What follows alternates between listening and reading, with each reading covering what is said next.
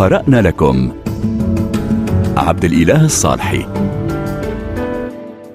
نخصص حلقة هذا الأسبوع من برنامج قرأنا لكم لمختارات لأهم الجوائز العربية والدولية لعام 2023 ونبدأ بالجوائز العربية وعلى رأسها جائزة بوكر للرواية التي فاز بها الكاتب والشاعر العماني زهران القاسمي عن روايته تغريبة القافر. ووصفت لجنة التحكيم الرواية بأنها اهتمت بموضوع جديد في الكتاب الروائي الحديث.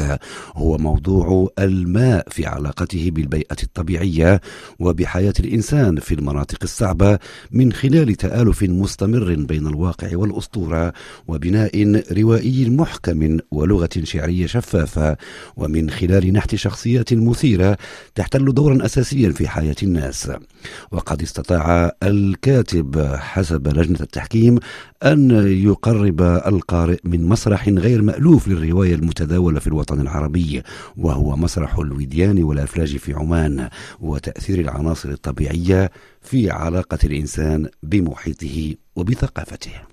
وعادت جائزة كثارة للرواية العربية في فئة الروايات العربية المنشورة إلى كل من المصري أشرف العشماوي عن روايته الجمعية السرية للمواطنين والمصرية رشا عدلي عن روايتها أنت تشرق أنت تضيء والعماني محمد اليحيائي عن روايته الحرب. وفاز بجائزة نجيب محفوظ كل من المصري إبراهيم الفرغلي عن روايته قارئة القطار والفلسطيني حسن حميد عن روايته ناجوني الصغير بينما ذهبت جائزة طيب صالح في فئة الرواية لكل من الكاتبة المصرية علياء عبد المولى هيكل عن رواية الخروج من البئر والكاتب السوداني منصور إدريس حسن محمد عن روايته تحلب نزرق والمصري عادل سعد محمد سعد عن رواية الكحكح وما الدنيا إلا مسرح كبير. وفيما يخص الجوائز الأدبية الدولية عادت نوبل للأداب إلى الروائي والكاتب المسرحي النرويجي يون فوسي عن مسرحياته التي وصفتها لجنة التحكيم بأنها مبتكرة وتمنح صوتا لمن لا صوت لهم.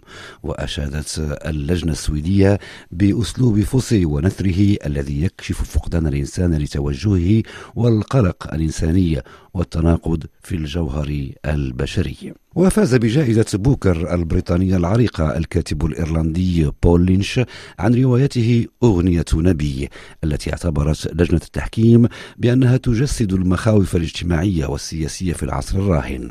وتتناول هذه الرواية التغييرات الهائلة التي تعصف بحياة أم لأربعة أطفال في دبلن متخيلة تعيش مرحلة استبدادية مرعبة بعد انهيار النظام الديمقراطي. وفي فرنسا توجت جائزة جونكور الشهيرة الكاتب الفرنسي باتيست أندريا عن روايته العناية بها التي تسرد قصة حب في إيطاليا في عهد الحكم الفاشي في الثلاثينيات من القرن الماضي. في حين منحت جائزة رونودو للروائية آن سكوت عن روايتها الوقحون التي تحكي قصة مؤلفة موسيقية تهجر مدينتها باريس وتنعزل في منطقة نائية في رحلة من أجل اكتشاف الذات. ومنحت جائزة ميديسيس للرواية الأجنبية إلى الكاتب الكندي كيفن لومبير عن روايته فلتستمر فرحتنا التي تتناول أحوال الطبقات الهامشية في مدينة مونريال. أما جائزة فيمينا فقد فازت بها الكاتبة نيج سينو عن روايتها نمر حزين التي تحكي فيها قصة تعرضها لعملية اغتصاب من طرف زوج والدتها عندما كانت طفلة صغيرة. وفي الولايات المتحدة الأمريكية فازت الكاتبة باربارا كينغسولفر بجائزة بوليتزر المعروفة عن روايتها شيطان كوبرهيد التي استلهمتها من رواية الكاتب البريطاني الشهير تشارلز ديكنز دافيد كوبرفيلد. وتتناول فيها حياة مراهق أمريكي في وسط ريفي تنخره آفة الإدمان على المخدرات. وتتناول فيها حياة مراهق أمريكي في وسط ريفي تنخره آفة الإدمان على المخدرات. وكل كتاب وأنتم بخير. قرأنا لكم عبد الإله الصالحي.